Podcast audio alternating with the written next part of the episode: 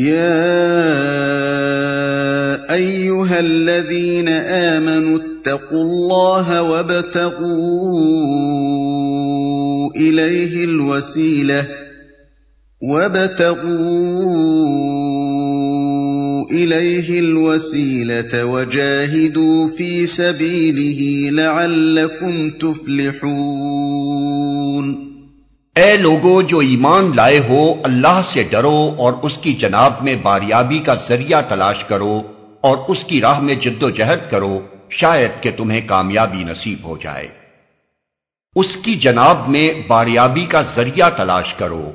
یعنی ہر اس ذریعے کے طالب اور جویاں رہو جس سے تم اللہ کا تقرب حاصل کر سکو اور اس کی رضا کو پہنچ سکو۔ اس کی راہ میں جد و جہد کرو۔ اصل میں لفظ جاہدو استعمال فرمایا گیا ہے۔ جس کا مفہوم محض جد و جہد سے پوری طرح واضح نہیں ہوتا۔ مجاہدہ کا لفظ مقابلے کا مقتضی ہے۔ اور اس کا صحیح مفہوم یہ ہے کہ جو قوتیں اللہ کی راہ میں مزاحم ہیں، جو تم کو خدا کی مرضی کے مطابق چلنے سے روکتی اور اس کی راہ سے ہٹانے کی کوشش کرتی ہیں، جو تم کو پوری طرح خدا کا بندہ بن کر نہیں رہنے دیتی اور تمہیں اپنا یا کسی غیر اللہ کا بندہ بننے پر مجبور کرتی ہیں، ان کے خلاف اپنی تمام امکانی طاقتوں سے کشمکش اور جد و جہد کرو۔ اسی جد و جہد پر تمہاری فلاح و کامیابی کا اور خدا سے تمہارے تقرب کا انحصار ہے۔ اس طرح یہ آیت بندہ مومن کو ہر محاذ پر چومکھی لڑائی لڑنے کی ہدایت کرتی ہے۔ ایک طرف ابلی سے لعین اور اس کا شیطانی لشکر ہے۔ دوسری طرف آدمی کا اپنا نفس اور اس کی سرکش خواہشات ہیں۔ تیسری طرف خدا سے پھرے ہوئے بہت سے انسان ہیں، جن کے ساتھ آدمی ہر قسم کے معاشرتی، تمدنی اور معاشی تعلقات میں بندھا ہوا ہے۔ چوتھی طرف وہ غلط مذہبی تمدنی اور سیاسی نظام ہیں جو خدا سے بغاوت پر قائم ہوئے ہیں اور بندگی حق کے بجائے بندگی باطل پر انسان کو مجبور کرتے ہیں۔ ان سب کے حربے مختلف ہیں، مگر سب کی ایک ہی کوشش ہے کہ آدمی کو خدا کے بجائے اپنا متی بنائیں۔ بخلاف اس کے آدمی کی ترقی کا اور تقرب خداوندی کے مقام تک اس کے عروج کا انحصار بالکلیہ اس پر ہے کہ وہ سراسر خدا کا متی اور باطن سے لے کر ظاہر تک خالصتاً اس کا بندہ بن جائے۔ لہذا اپنے مقصود تک اس کا پہنچنا بغیر اس کے ممکن نہیں ہے کہ وہ ان تمام معنی و مزاحم قوتوں کے خلاف بیک وقت جنگ آزما ہو۔ ہر وقت، ہر حال میں ان سے کشمکش کرتا رہے اور ان ساری رکاوٹوں کو پامال کرتا ہوا خدا کی راہ میں بڑھتا چلا جائے۔ ان الذين كفروا لو ان لهم ما في الارض جميعا ومثله معه ليفتدوا به ليفتدوا به من عذاب يوم القيامة ما تقبل منهم ولهم عذاب أليم۔ خوب جان لو کہ جن لوگوں نے کفر کا رویہ اختیار کیا ہے، اگر ان کے قبضے میں ساری زمین کی دولت ہو اور اتنی ہی اور اس کے ساتھ اور وہ چاہیں کہ اسے فدیہ میں دے کر روز قیامت کے عذاب سے بچ جائیں تب بھی وہ ان سے قبول نہ کی جائے گی اور انہیں دردناک سزا مل کر رہے گی۔ يريدون أن يخرجوا من النار وما هم بخارجين منها ولهم عذاب مقيم وہ چاہیں گے کہ دوزخ کی آگ سے نکل بھاگیں مگر نہ نکل سکیں گے اور انہیں قائم رہنے والا عذاب دیا جائے گا۔ والسارق والسارقة فقطعوا أيديهما جزاء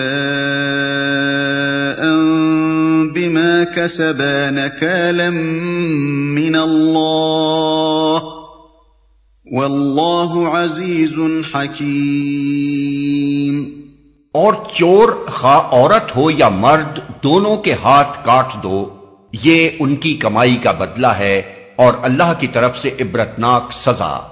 اللہ کی قدرت سب پر غالب ہے اور وہ دانا و بینا ہے۔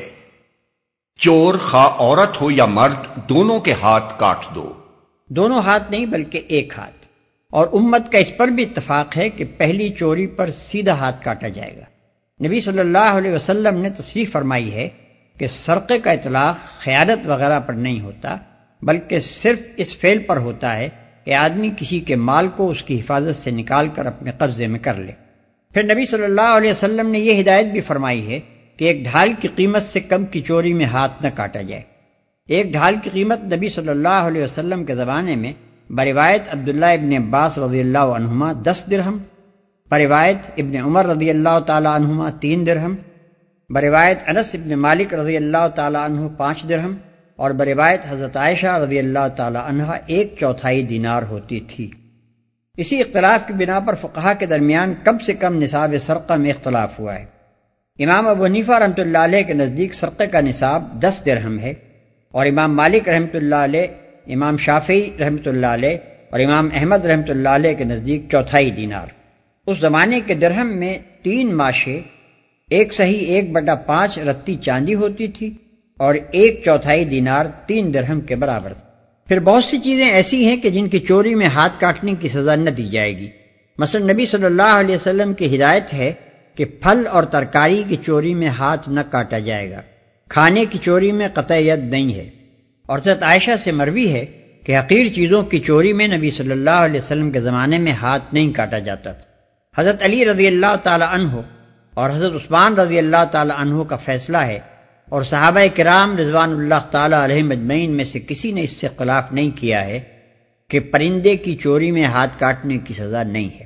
نیز سیدنا عمر و علی رضی اللہ تعالی عنہما نے بیت المال سے چوری کرنے والے کا ہاتھ بھی نہیں کاٹا اور اس معاملے میں بھی صحابہ کرام میں سے کسی کا اختلاف منقول نہیں ہے۔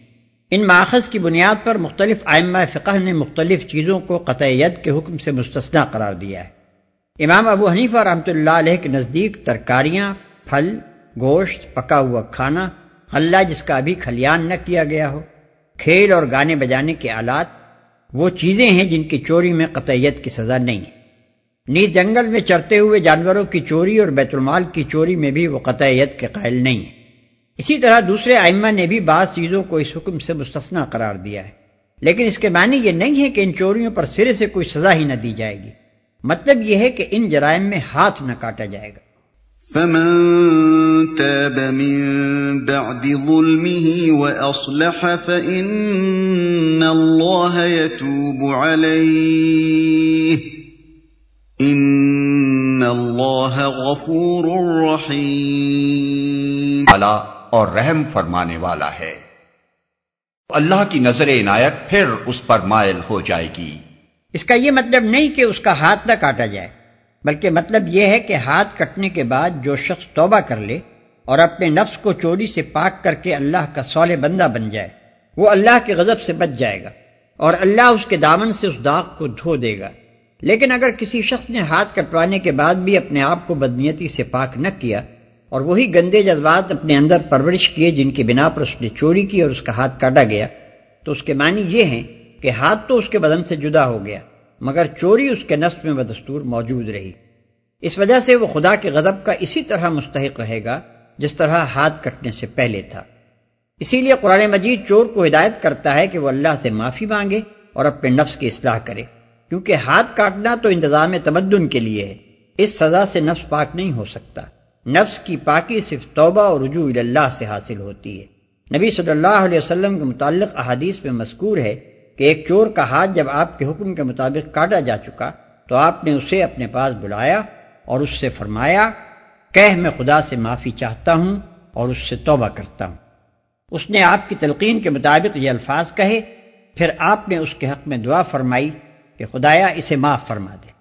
أَلَمْ تَعْلَمْ أَنَّ اللَّهَ لَهُ مُلْكُ السَّمَاوَاتِ وَالْأَرْضِ يُعَذِّبُ مَن يَشَاءُ وَيَغْفِرُ لِمَن يَشَاءُ وَاللَّهُ عَلَى كُلِّ شَيْءٍ قَدِيرٌ کیا تم جانتے نہیں ہو کہ اللہ زمین اور آسمانوں کی سلطنت کا مالک ہے؟ جسے چاہے سزا دے اور جسے چاہے معاف کر دے، وہ ہر چیز کا اختیار رکھتا ہے۔ يا أيها الرسول لا يحزنك الذين يسارعون في الكفر من الذين قالوا آمنا من الذين قالوا آمنا بأفواههم ولم تؤمن قلوبهم ومن الذين هادوا سماعون للكذب سماعون لقوم آخرين لم يأتوك يحرفون الكلم من بعد مواضعه يقولون ان اوتيتم هذا فخذوه وان لم تؤتوه فاحذروا ومن يرد الله فتنته فلن تملك له من الله شيئا أولئك اولئك الذين لم يرد الله ان يطهر قلوبهم لهم في الدنيا خزي ولهم في الاخره عذاب عظيم۔ اے پیغمبر، تمہارے لیے باعث رنج نہ ہوں وہ لوگ جو کفر کی راہ میں بڑی تیز گامی دکھا رہے ہیں۔ خواہ وہ ان میں سے ہوں جو منہ سے کہتے ہیں، ہم ایمان لائے، مگر دل ان کے ایمان نہیں لائے۔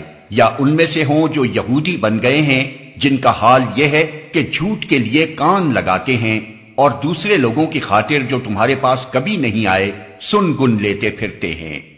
کتاب اللہ کے الفاظ کو ان کا صحیح محل متعین ہونے کے باوجود اصل معنی سے پھیرتے ہیں، اور لوگوں سے کہتے ہیں کہ اگر تمہیں یہ حکم دیا جائے تو مانو نہیں تو نہ مانو۔ جسے اللہ ہی نے فتنے میں ڈالنے کا ارادہ کر لیا ہو، اس کو اللہ کی گرفت سے بچانے کے لیے تم کچھ نہیں کر سکتے۔ یہ وہ لوگ ہیں جن کے دلوں کو اللہ نے پاک کرنا نہ چاہا۔ ان کے لیے دنیا میں رسوائی ہے اور آخرت میں سخت سزا۔ اے پیغمبر، تمہارے لیے باعث رنج نہ ہوں وہ لوگ جو کفر کی راہ میں بڑی تیز گامی دکھا رہے ہیں۔ یعنی جن کی ذہانتیں اور سرگرمیاں ساری کی ساری اس کوشش میں صرف ہو رہی ہیں کہ جاہلیت کی جو حالت پہلے سے چلی آ رہی ہے وہی برقرار رہے اور اسلام کی یہ اصلاحی دعوت اس بگاڑ کو درست کرنے میں کامیاب نہ ہونے پائے، یہ لوگ تمام اخلاقی بندشوں سے آزاد ہو کر نبی صلی اللہ علیہ وسلم کے خلاف ہر قسم کی رقیق سے رقیق چالیں چل رہے تھے۔ جان بوجھ کر حق نگل رہے تھے۔ نہایت بے باقی و جسارت کے ساتھ جھوٹ، فریب، دغا اور مکر کے ہتھیاروں سے اس پاک انسان کے کام کو شکست دینے کی کوشش کر رہے تھے جو کامل بے غرضی کے ساتھ سراسر خیرخواہی کے بنا پر عام انسانوں کی اور خود ان کی فلاح و بہبود کے لیے شب و روز محنت کر رہا تھا۔ ان کی ان حرکات کو دیکھ دیکھ کر نبی صلی اللہ علیہ وسلم کا دل کڑتا تھا اور یہ کڑنا بالکل فطری امر تھا۔ جب کسی پاکیزہ انسان کو پست اخلاق لوگوں سے سابقہ پیش آتا ہے اور وہ محض اپنی جہالت اور خود غرضی اور تنگ نظری کی بنا پر اس کی خیر خواہانہ مسائی کو روکنے کے لیے گھٹیا درجے کی چالبازیوں سے کام لیتے ہیں تو فطرتاً اس کا دل دکھتا ہی ہے۔ بس اللہ تعالیٰ کے ارشاد کا منشا یہ نہیں ہے کہ ان حرکات پر جو فطری رنج آپ کو ہوتا ہے وہ نہ ہونا چاہیے، بلکہ منشا دراصل یہ ہے کہ اس سے آپ دل شکستہ نہ ہوں، ہمت نہ ہاریں، صبر کے ساتھ بندگان خدا کی اصلاح کے لیے کام کیے چلے جائیں۔ رہے یہ لوگ تو جس قسم کے ذریعے اخلاق انہوں نے اپنے اندر پرورش کیے ہیں ان کی بنا پر یہ روش ان سے عین متوقع ہے۔ کوئی چیز ان کی اس روش میں خلاف توقع نہیں ہے۔ جھوٹ کے لیے کان لگاتے ہیں۔ اس کے دو مطلب ہیں۔ ایک یہ کہ یہ لوگ چونکہ خواہشات کے بندے بن گئے ہیں اس لیے سچائی سے انہیں کوئی دلچسپی نہیں ہے۔ جھوٹ ہی انہیں پسند آتا ہے اور اسی کو یہ جی لگا کر سنتے ہیں کیونکہ ان کے نفس کی پیاس اسی سے بجھتی ہے۔ دوسرا مطلب یہ ہے کہ نبی صلی اللہ علیہ وسلم اور مسلمانوں کی مجلسوں میں یہ جھوٹ کی غرض سے آ کر بیٹھتے ہیں تاکہ یہاں جو کچھ دیکھیں اور جو باتیں سنیں ان کو الٹے معنی پہنا کر یا ان کے ساتھ اپنی طرف سے غلط باتوں کی آمیزش کر کے آ حضرت صلی اللہ علیہ وسلم اور مسلمانوں کو بدنام کرنے کے لیے لوگوں میں پھیلائیں۔ سن گن لیتے پھرتے ہیں۔ اس کے بھی دو مطلب ہیں۔ ایک یہ کہ جاسوس بن کر آتے ہیں اور نبی صلی اللہ علیہ وسلم اور مسلمانوں کی مجلسوں میں اس لیے گشت لگاتے پھرتے ہیں کہ کوئی راز کی بات کان میں پڑے تو اسے آپ کے دشمنوں تک پہنچائیں۔ دوسرے یہ کہ جھوٹے الزامات عائد کرنے اور افطرا پردازیاں کرنے کے لیے مواد فراہم کرتے پھرتے ہیں تاکہ ان لوگوں میں بدگمانیاں اور غلط فہمیاں پھیلائیں جن کو نبی صلی اللہ علیہ وسلم اور مسلمانوں سے براہ راست تعلقات پیدا کرنے کا موقع نہیں ملا ہے۔ اصل معنی سے پھیرتے ہیں۔ یعنی تورات کے جو احکام ان کی خواہشات کے مطابق نہیں ہیں ان کے اندر جان بوجھ کر رد و بدل کرتے ہیں اور الفاظ کے معنی بدل کر منمانے احکام ان سے نکالتے ہیں۔ اور لوگوں سے کہتے ہیں اگر تمہیں یہ حکم دیا جائے تو مانو نہیں تو نہ مانو۔ یعنی جاہر عوام سے کہتے ہیں کہ جو حکم ہم بتا رہے ہیں اگر محمد صلی اللہ علیہ وسلم بھی یہی حکم بتائیں تو اسے قبول کرنا ورنہ رد کر دینا۔ اللہ کی گرفت سے بچانے کے لیے تم کچھ نہیں کر سکتے۔ اللہ کی طرف سے کسی کے فتنے میں ڈالے جانے کا مطلب یہ ہے کہ جس شخص کے اندر اللہ تعالیٰ کسی قسم کے برے میدانات پرورش پاتے دیکھتا ہے، اس کے سامنے پے در پہ ایسے مواقع لاتا ہے جن میں اس کی سخت آزمائش ہوتی ہے۔ اگر وہ شخص ابھی برائی کی طرف پوری طرح نہیں جھکا ہے، تو ان آزمائشوں سے سنبھل جاتا ہے اور اس کے اندر بدی کا مقابلہ کرنے کے لیے نیکی کی جو قوتیں موجود ہوتی ہیں، وہ ابھر آتی ہیں۔ لیکن اگر وہ برائی کی طرف پوری طرح جھک چکا ہوتا ہے اور اس کی نیکی اس کی بدی سے اندر ہی اندر شکست کھا چکی ہوتی ہے تو ہر ایسی آزمائش کے موقع پر وہ اور زیادہ بدی کے پھندے میں پھنستا چلا جاتا ہے۔ یہی اللہ تعالیٰ کا وہ فتنہ ہے جس سے کسی بگڑتے ہوئے انسان کو بچا لینا اس کے کسی خیر خواہ کے بس میں نہیں ہوتا۔ اور اس فتنے میں صرف افراد ہی نہیں ڈالے جاتے بلکہ قومیں بھی ڈالی جاتی ہیں۔ جن کے دلوں کو اللہ نے پاک کرنا نہ چاہا۔ اس لیے کہ انہوں نے خود پاک ہونا نہ چاہا۔ جو خود پاکیزگی کا خواہش مند ہوتا ہے اور اس کے لیے کوشش کرتا ہے، اسے پاکیزگی سے محروم کرنا اللہ کا دستور نہیں ہے۔ اللہ پاک کرنا اسی کو نہیں چاہتا جو خود پاک ہونا نہیں چاہتا۔ سماعون للكذب، اکالون للسحت، فإن جاءوك فاحكم بينهم أو أعرض عنهم وإن تعرض عنهم فلن يضروك شيئا وإن حكمت فاحكم بينهم بالقسط ان اللہ يحب المقسطین یہ جھوٹ سننے والے اور حرام کے مال کھانے والے ہیں، لہذا اگر یہ تمہارے پاس اپنے مقدمات لے کر آئیں تو تمہیں اختیار دیا جاتا ہے کہ چاہو ان کا فیصلہ کرو ورنہ انکار کر دو۔ انکار کر دو تو یہ تمہارا کچھ بگاڑ نہیں سکتے اور فیصلہ کرو تو پھر ٹھیک ٹھیک انصاف کے ساتھ کرو کہ اللہ انصاف کرنے والوں کو پسند کرتا ہے۔ یہ جھوٹ سننے والے اور حرام کے مال کھانے والے ہیں۔